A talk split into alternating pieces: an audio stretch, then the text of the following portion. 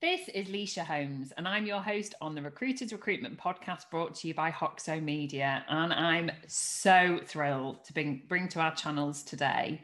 This is Rhonda D'Ambrosio, who is the founder of Mental Health in Recruitment, of which I'm a champion and so proud to be part of it. Welcome to you today. How are you, Rhonda? Hey, Alicia, I'm really pleased to be here. Thank you for having me.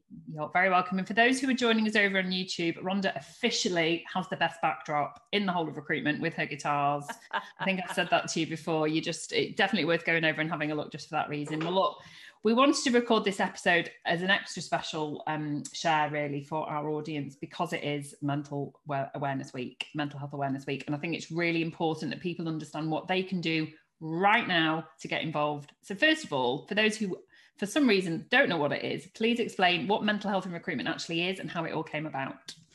Wow, uh, thank you. Where do I start? Especially as um, I think one of my dogs was trying to get in on the live, as always happens. Of course. Um, yeah, absolutely. So, uh, mental health in recruitment is, I would say, the culmination of the last eight years' work that I've done in the recruitment industry.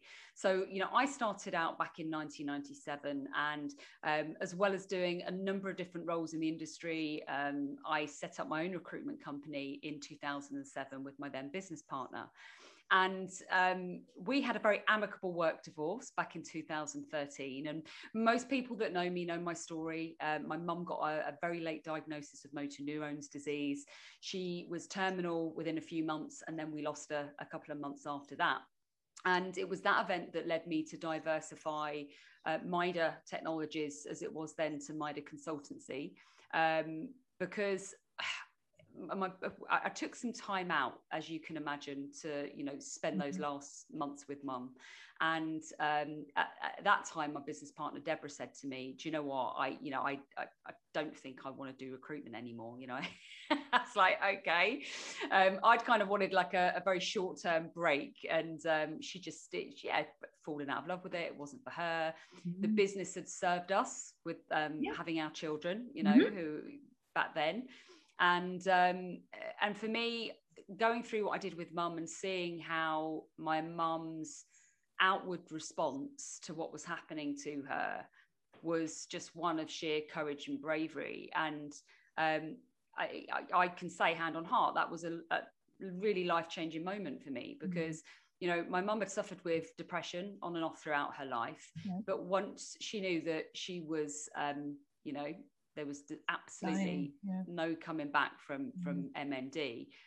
She didn't respond, I guess, in the way that I anticipated she would. You imagine people breaking down. You imagine maybe that's when the cloud of depression would set in and that mm-hmm. you know absolute hopelessness and my mum responded in a completely different way which was to embrace the life that she had left to um, enjoy what she could. I mean, if you know the disease, I've, I've, talked, I've talked about it a few times this week, you're trapped in your own body and mentally you're absolutely switched on. So she's oh. lost the ability to talk, she'd lost the ability to move, but she was able to, um, you know, she had mental clarity. And that's one of the, the hardest things. Oh, very cruel. Very cruel. Yeah, very, very cruel. And that piqued my interest in learning more about how our minds work and how actually we can influence our quality of thinking and that in turn can influence our, our mental health. So um, debs and i as i said very amicable work divorce and i kind of retrained and i decided to work with recruitment owners and people in the industry to improve their performance by way of improving their quality of thinking and getting a handle on the emotions you know not rejecting their emotions but kind of um, I, the, the, term I used earlier this week was almost learning to swim in them. So rather than being afraid of, of falling into the water, it's actually being confident enough to go in and and and learn to swim. So, um, you know, for me, that was the start of a journey where the industry perhaps wasn't embracing mental health and well-being you know we were coined as being very very resilient that you know now mental health is not an issue for us and I was very fortunate to speak to somebody I'd worked with many, many years ago who'd just set up a business, had set up, um, and we laugh about it now in 2021 after the pandemic, but he set up um, a fully remote recruitment organization. and um, was really interested in what I was doing and uh, told me about how this model that he'd created was going to really benefit people's mental health and mm-hmm. well-being. And I said it absolutely would, especially you know giving uh, families, uh, working parents flexibility. But I also said to him, there is a danger that when you take people that are used to being in a very, very social environment and put them into their, their own four walls, basically everything we've all dealt with in the last year, it can be very isolating and it can be very yeah. detrimental to the business. yeah. Um, and and and people, I think, aren't we aren't we do understand it now but going back to 2015 16 you know this was for me something that i said you need to really be on top of because the model's great but not everybody's going to be able to flourish in this way no. so he got me into his business and you know i worked with his team and he let me kind of use all my models i you know my hpi framework titanic thinking did my grounding here and he was a massive champion for what i was doing and um, fast forward a year and a half, it was the word shock doesn't even cover it. It was devastating when he took his own life. he was the kind of person that you just wouldn't have expected it of. You know, he was a good talker. I felt he was always very, very open. Um, one of those individuals where you're only seeing things at surface level. Mm. And I think for me, Lysha, at that point, it was no, this is a problem. This is a real issue. You know, one, I believe mental health um, and well-being is a topic that every company should champion regardless of what industry they're in Agreed. because we all we all we all hear this. We all have mental health. There should be no disparity between physical and mental health. But what this event kind of said to me was that there are thousands and thousands and thousands of people out there that are struggling that are in positions of um, you know responsibility yeah. that um, have families that have the world on their shoulders um, or are hiding how they're feeling mm. um, in the workplace you know and these are people that outwardly you would think they were very resilient. They might be top billers. They might be the highest performers. And this lesson sort of taught me that that listen it nobody is immune to this. Absolutely. And um, and I guess those two events, you know, what happened with my mum and the work that I've done in the last eight years, and then losing John, you know, that was the the origins for mental health in recruitment. So that's a really long long answer to your I know, question. but it, it contextualizes it, and I think that particularly, I mean, obviously, you, you know, I, am I'm, I'm very fortunate. I don't know anybody that's got motor neuron disease, but I'm I'm familiar with it, and I think it's one of the cruelest diseases out there and you know you speak so compassionately about your mum and how brave she was and courageous and you know people often use don't know that you you know people on the deathbeds don't look back and say you know I regret not having more money. It's all the other components. So it you know that's very personal that you shared that. But the the one that will resonate with our listener which is recruitment you know professionals aspiring leaders and those running companies is that you know nobody is immune to mental health being challenged and particularly and i know that this is why it's become so much more prominent over the last 15 16 months is that we have all been forced into this level of isolation which human beings were never designed to be in. And i know that that you know the sort of the whole remote model i mean i've worked remotely for 16 years but i, I do agree with what everything that you've said there. And i think that's where something had to change and, you know, I consider myself resilient, but mm. nobody's immune to having anxiety and to feeling depressed and to, you know, there, but for the grace of God, I haven't ever felt in a position where I don't want to be here anymore. But I think I learned myself, you know, speaking to probably people that you speak to, you know, recruitment leaders, they they were feeling so isolated last year because they're having to, you know, steer this ship through the most horrendous storm that nobody really knew how long it was going to last for. Lockdown went, oh, we'll be all right by July, August. No one really knew. And they felt really abandoned and didn't know where to turn because they didn't want to show vulnerability to their teams because it's a sign of weakness. And mm. I think that's where, for me, when I became aware of you, which I can't even remember how it was, but I thought I want to, you know, I'm in a very privileged position. I'm speaking to you know all these business owners that's my job and they're confiding in me and i don't know where to signpost them to. I don't know how to support them but the fact that they're confiding in somebody there has to be some way of getting involved and and that's why i was just absolutely thrilled to be part of it. So i think you know mental health in recruitment is now a you know fast forward to 2021 it's we knew it was a lot of hard work behind it. I don't think anyone thought you just came up with the idea last last year Rhonda. And there's you know the, you've got real credibility with that and i think that you've made it just normal to talk about it that's the truth now it gets talked about every day i hope so i think um you know it was always there are still um, individuals that have been in the industry a long time that mm. probably question what we're doing and question mm. the benefit to yeah. having um, an organization like mental health in recruitment around.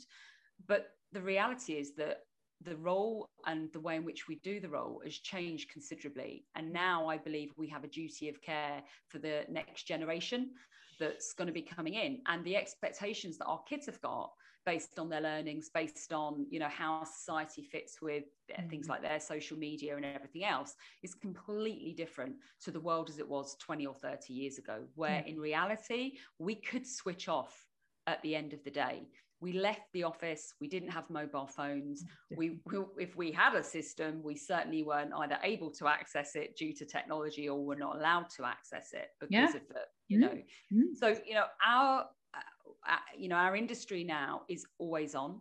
Mm. And, um, you know, I've got teenage daughters, you've got teenage daughters, and we see how social media and being always on impacts them. Yeah. And I think actually it, it's not good enough to just say, if you can't do the job, if you can't deal with the stress, don't don't do it. Because none of us are impervious to life. And it's not about people that can't do the job. It's about people that may be under additional pressure in other areas of Absolutely. their life.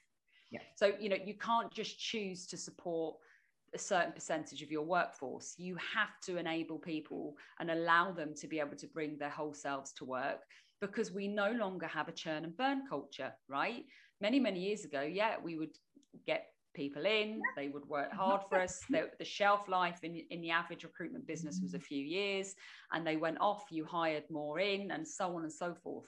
But it's not just about doing the right thing and taking care of people. There is a business case to it.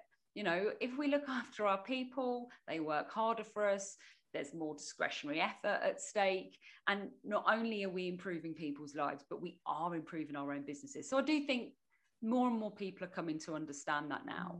Mm. Um, and if I look back to the talks that I've done in the last eight years, and I remember being in a room of 100 recruitment business owners or leaders, and I'd ask about mental health and policy and what do you do in your business.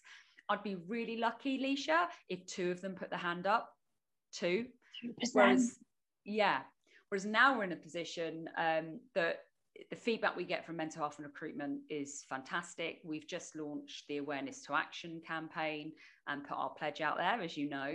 And you know what we're asking organisations and senior leadership teams to do is to, you know, pledge to change how mental health is viewed, supported, and talked about in the workplace. Yeah. Um, and yeah, you know, we've only been live maybe a week, and um, it's got, going well. I think, going, yeah. I think, and I, and I do just want to say, you know, for, for those who are listening, who you know, nodding away, you know, gosh, quickly downloading the, you know, the awareness to actually, you know, we, we want to get involved, but actually, I want to talk, and we want to talk and reach out to those that are maybe, I don't want to say cynical, but are possibly still of the mindset that you know, there's this disconnect between, you know, we're a burnout sector, you know, times have changed and I think the key thing that Rhonda's talked about there about your productivity and therefore profit, profitability is you need to future proof your business. Generation Z, which is the we are parents of, and you know, you're talking 16 to 24 year olds, have constantly got these, right?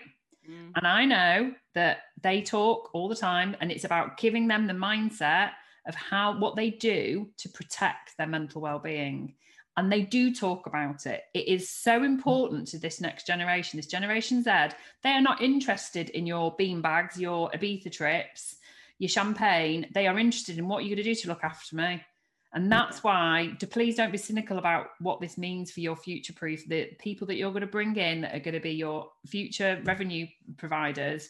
They want to know what you're doing to protect mental health. So I just I want to say that as someone that you know we're providing a service to the same sector it's so important that you listen and understand that it's everyone's responsibility. No one is immune from this. And we're creating a good mental health culture. That's what we want. We want to talk about it. So, talk to us then. What you know, the pledge and this awareness to action. What what exactly is it? What do people need to do to ensure it's not just a badge on their website? Because I'm really keen that people aren't just using it as a badge, and I know you are too. We interrupt this episode of the Recruiters Recruitment Podcast to bring you a message from our wonderful sponsors over at Hoxo Media. Now, recruitment agencies invest heavily in LinkedIn licenses because ultimately it's where we're all at. Given that we spend an average one to two hours a day on our phones, the rest of the time is spent scrolling through LinkedIn, looking for unicorn candidates and target clients. Now, if we look at the recruitment training programs that are available, they tend to be focused around outbound phone sales and leadership skills. So, how do you, our listener, maximize the huge investment of time and money that is spent on LinkedIn? Well, this is where Hoxo Media is solving this problem for hundreds of recruitment agencies. And we want to share this message with you. Their Academy program allows recruiters across the globe being coached in how to optimize their LinkedIn profile, creating daily habits for building out that unbelievable audience, that target audience, where they're producing their own valuable content that engages the right people and ultimately drives content into inbound sales conversations. As I mentioned, they're working with hundreds of recruitment agencies, and there are over 300 recruiters every month enrolling on the academy, which enables them to increase their knowledge in how to basically develop the best content and maximize the results from LinkedIn. And to be honest with you, the testimonies have been absolutely incredible. So, by enrolling in the academy with just one single payment, you can train your entire business for 12 months, which is why I'm so excited to share this message with you, our listener. So, if you're a traditional recruiter like me, and you're an owner of a business, or you've got teams working for you who rely on outbound calls to attract clients and candidates, then really you do need to listen to this message and get in touch. You might find that you are using LinkedIn, but perhaps just for sharing jobs on there and you struggle generally for um, original content ideas and ultimately the confidence to actually know what is going to be good content for driving that inbound business. So I would love you to speak to Hoxo Media. Drop me a DM either on the link on this message on this episode or send me a WhatsApp and I can give you more information on how your agency can benefit from joining this program. Enjoy the rest of the episode. Yeah, absolutely. So I guess this ties into the survey that we did last year. Okay. Anybody that doesn't know, you know, when we launched, um, you know, mental health in recruitment formally, we felt that we had to address um, the cynical uh, members of our industry, and that's absolutely right to do that. We can't just um, say this is how it is because I say it so. We went out and we surveyed um, a, a, a, across all levels of employees, whether they were business owners, leaders, back office, ops, salespeople, mm. everybody. And um, we felt that we needed to do that to baseline what what shape the industry was in so that also we could not only help and support but we could measure the impact that we were having so you know a big part of doing the, the survey was to use that as almost a launch pad for the awareness to action pledge to get those businesses um, committed to, to moving away from awareness that we're all very, very good at, especially in mental health awareness weeks, but actually to more sustainable action. And you're absolutely right. It is not just a case of signing up on the website and saying, yeah, we're doing this, we're going to do it, um, and, and, and then being in our Hall of Fame.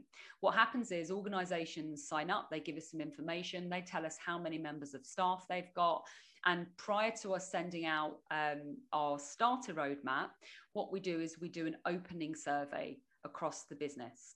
And that opening survey is completely confidential, but we ask questions that tie not only to the call to actions we highlighted in the survey, but also to the six components of the starter roadmap so that once we've taken a company through this once they've gone through what we're saying six months worth of the journey mm. you know if if they're able to go through and to um, and they have to, Lysha, they have to evidence back to us what they've done, how they're doing it, how they're addressing each of the six yes. components. We then do a closing survey. And that closing survey goes out to the same employees, and we have a minimum respondent rate that we need to see come back in. And we can then tangibly see the impact that following the pledge, completing the starter roadmap has had on that business. And that comes from their people. And i think by doing that it's not just about saying oh hey look mental health in recruitment are, are driving this change in the industry. It is about businesses being able to proudly say wow look at what we've done. Yeah. You know because really. and it's not black and white right? It is a grey area. So the idea is, as I say, that it's um, it, it, it's very very tangible. There are measurements in place, and businesses do have to um, be very aware and be very comfortable with the fact that they have to evidence back to us what they've done. And even then, even when they've evidence back to us, um, the results of the closing survey, which are again going to be anonymous, are what would define whether or not they get that second yeah. badge, that awareness to action badge. I love it. I, I love the accountability aspect of it because I think that's the critical part for me. That you know, so many people join bodies and you know, basically pay some kind of subscription to say they're part of something, which you know is absolutely fine. I'm not judging you guys, but I think it's really important. It's like investors in people. You know, you have to do so much to prove your worth. I think that's a really great way to clarify exactly what you're intending to do and that you're not this is not about the initiative of mental health in recruitment and your champions and your supporters and your ambassadors doing it it's about actual business leaders and their employees and team members doing this you know making mental health talked about and making yeah. it we're changing it you're changing totally Love but it. i also i think it's important to say that we we've simplified it as much as we can. Mm. And the idea for us is that if businesses are finding it easy to achieve the starter roadmap, then the next element of what we'll do will be kind of, yeah, uh, you know, up in the ante somewhat. So, you know, we, if you go, if you think about the Thriving at Work report that the government published back in 2017, if you look at the core standards that were recommended that were part of the time to change movement for kind of you know broader. Corporate um, businesses not just our industry. The core standards were great but going through it it, it was heavy going you know if you're a small mm. business if you're an agile business or you know if you're if you've got very limited resources i think that could be quite overwhelming and that's why we stripped it back mm. looked at the call to actions from the survey and what came out there and then built something that we knew was very unique but specific for our industry well, it's been incredible to watch your journey so far and i'm sure that there'll be lots of people wanting to uh, get in touch and find out what they can do. So we'll make sure when we share this podcast live that people can sort of click on that link and find out more what they can do about it. So if this is a recruitment leader listening, what can they do right now other than sign up to the plan? Yeah. What can they do right now? And then going forward, you know, let's forecast into the sort of back end of this year. Is there anything else you think they should be doing right now to protect people's mental well-being? I think first of all, Lysha, business owners need to have a very honest conversation um, with themselves and a very honest look at their business mm. and I guess evaluate the culture that they have. Yeah. And you know, you could be a business that has an amazing environment, some fantastic people. But if you're talking about well-being and mental health, or even any kind of diversity, inclusion, anything like that, you know, truly, what culture have you got? is it psychologically safe or are you only wanting people to present themselves in a certain way that yeah. maybe fits with the ethos of the company as you see it yeah. so they have to they have to do that that's where mm. they have to start and they kind of it, it's like most things right unless you admit that there might be um doesn't have to be a problem doesn't have to be an issue but maybe admit that there are some some basic changes that could mm. happen yeah. then that i think is a is an amazing first step so yeah they need to they need to think about it from that that i guess that end because what i've seen is many organizations you know coming up with some really good initiatives and we're going to do this and we're going to do that and we'll get that person in and we've got an eap mm. but those things are the tick box exercise yeah Mm-hmm. And if you go back to, um, you know, mm-hmm. the survey and the statistic that came out of that, one in four employees felt that their employer was supporting mental health or driving mental health initiatives as a PR exercise or tick box wow. exercise. You know, you've you've got to mean it. Um, to start there, start there. And also, I think the other big piece of advice that I would give is don't try to do anything too drastic. Don't try to drastically change the business that you've mm. got. You're just looking to improve. You're looking to do, it's far better if you take a very small step forward that is also an authentic step forward. I think that means more people aren't stupid. Yeah. Yeah. yeah. not just they don't want disingenuous big grand gestures. They want something that's actually meaningful.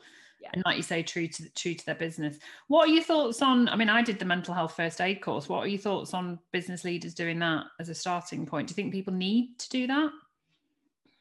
I think there is huge value to doing any type of mental health first aid course but i think you have to understand the outcome and the reasons that you're looking to do it okay. if you're looking for more awareness um, as a leader mm. and but you're not necessarily comfortable with with being the person in the business that those your employees come to yeah. that's absolutely fine. Yeah. but unfortunately in our industry we we have this kind of um, ingrained in us this solve problems fix fix the solutions find, find the solution. Yes, yes. right? Find the solution. And so um, mental health first aid in our industry i think um, what typically happens and not always but i'm certainly conversations that i've had with individuals is that they feel a pressure to fix somebody's problems. Okay. And mm. and i think that can then lead um, uh, can cause issues with regard to boundaries that you set for yourself and letting too much in, especially if yeah. you're an empathetic person, yeah. Or what happens is you're not engaging with your business in the right way. Uh, it, there's no point having mental health first aiders in your business if you're invite if you're not looking at your culture and you're not trying to get it right on every level it's still better than nothing mm. granted mm. Um, but one of the reasons that we're launching our mental health first aid training and community is to actually support people to support people in their jobs in their roles in their um, in our industry yeah. to make sure that you know that, that they're okay. Um, I had, um, I did, a, I think it was last year, I did a women in recruitment webinar and I was talking about this. And um, one of the business owners said to me they'd had to move the person that was their mental health first aider onto a four day week because um, the level of almost the, the burnout um, wow. that that individual felt after a whole week of oh, people. Gosh. Yeah. So, you know, it, it's almost like you have to understand what the role of mental health first aider is yeah. and then you have to apply it in the right way in your business. So yes great for awareness um, but yeah do it for the right reasons. With, and, and do it with caution actually. Be prepared for what it actually means that if you generally speaking people that are interested in doing that role are probably the very empathetic ones that do want to be sort of the solution for those people's problems. Yeah. and actually our role is a conduit yes. to those people that will then help them solve those problems you know and absolutely that and and not the people that put their hand up because they do care about that stuff may not be the best suited people or mm. may need some additional support and training absolutely. around setting those firm boundaries because you yeah. only do so much of that in any of the mental health first aid courses you do and and i you know i'm so pleased i've asked you that question because i know we didn't discuss it offline first but i think it's really important that you know if you're considering having somebody in your business as a first aider as you would with any medical first aid you're not a, you're not a medically trained person you are just there to signpost you're there to non-judgmentally listen and support you're that first point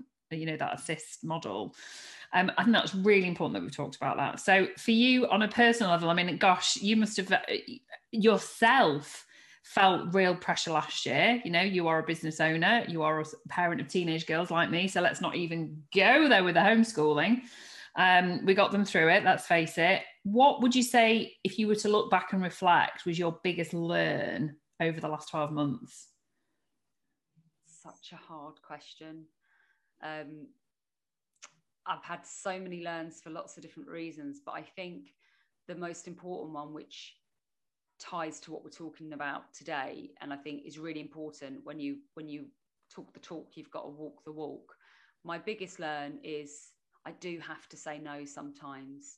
I can't do everything and I can't be all things to all people. And, you know, I, Emma Dredge, I don't know if you know Emma, she's um, she's been part of the mental health in recruitment community. She and I had a conversation last year and we were talking about different energy types. Mm. And um, you know, through that conversation, I came to realize that I'm I'm pretty good at getting stuff done. I'm pretty mm. good if well, hopefully mental health in recruitment speaks for itself. I get things done. And I think sometimes you want to help other people, you want to support other people, you want to do things for the right reasons. Um, and I've, I've been very guilty of, of putting my energy everywhere and and that isn't that's not good for me. so my my biggest learn is that actually I, I am allowed, I'm allowed to say, I can't do that, or I don't think I'm the right person to do that. Mm. And I'm allowed to say, um, I, I won't be treated in that way. Mm. And these are my boundaries. So that's, yeah, boundaries, boundaries have been the big, big thing for me um, in the last, the last year. And that's, that's what I've learned. It's all right actually to put to put i mean i think i'm pretty good at setting boundaries anyway we talked about resilient characters by nature mm-hmm. i'm mentally very resilient but i'm i'm I, I like to get i like to be um i suppose in the thick of the things that we talk about i like mm-hmm. to you know the driving change the the creating things pushing stuff out there um and it's really difficult to say no sometimes that's my biggest learn. Well, I think there's a life there's a life hack. Uh, I have started saying no a lot more over recent years, and I think it's the most empowering word of them all, of them all. And I'm a huge advocate of anyone that's gone through that journey as well, like Rhonda, to find that actually saying no politely, of course.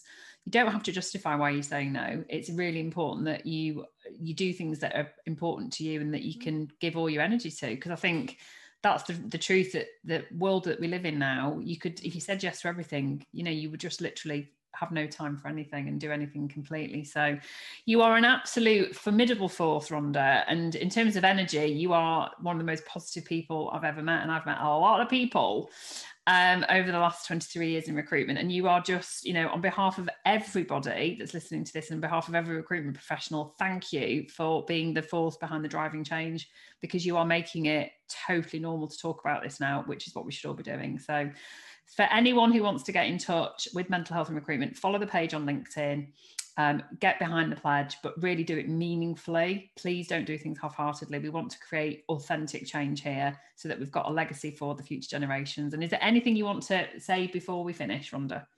Oh, I, I Lysha, thank you so much. Um, you know, for your very kind, um, humbling words there, and for the support that you give mental health in recruitment. I know it's a cause very, very important to you, and I'm yeah, thank you. I'm I'm delighted that we met. COVID, um, I'm very grateful for some of the relationships and people COVID did bring into my life. Actually, um, you being one of them. Well, I feel the same about you. I think that all, all anybody can do over the last sort of since March 2020 is look on the positive aspects of it because otherwise it would just be far too uh, that make you down far too downtrodden. But yeah, I agree. I think it's um it's been wonderful getting to know you too, and I'm really so proud to be a champion. So thank you on behalf of everybody, and we look forward to seeing what happens next with mental health in recruitment. Thank you for joining us.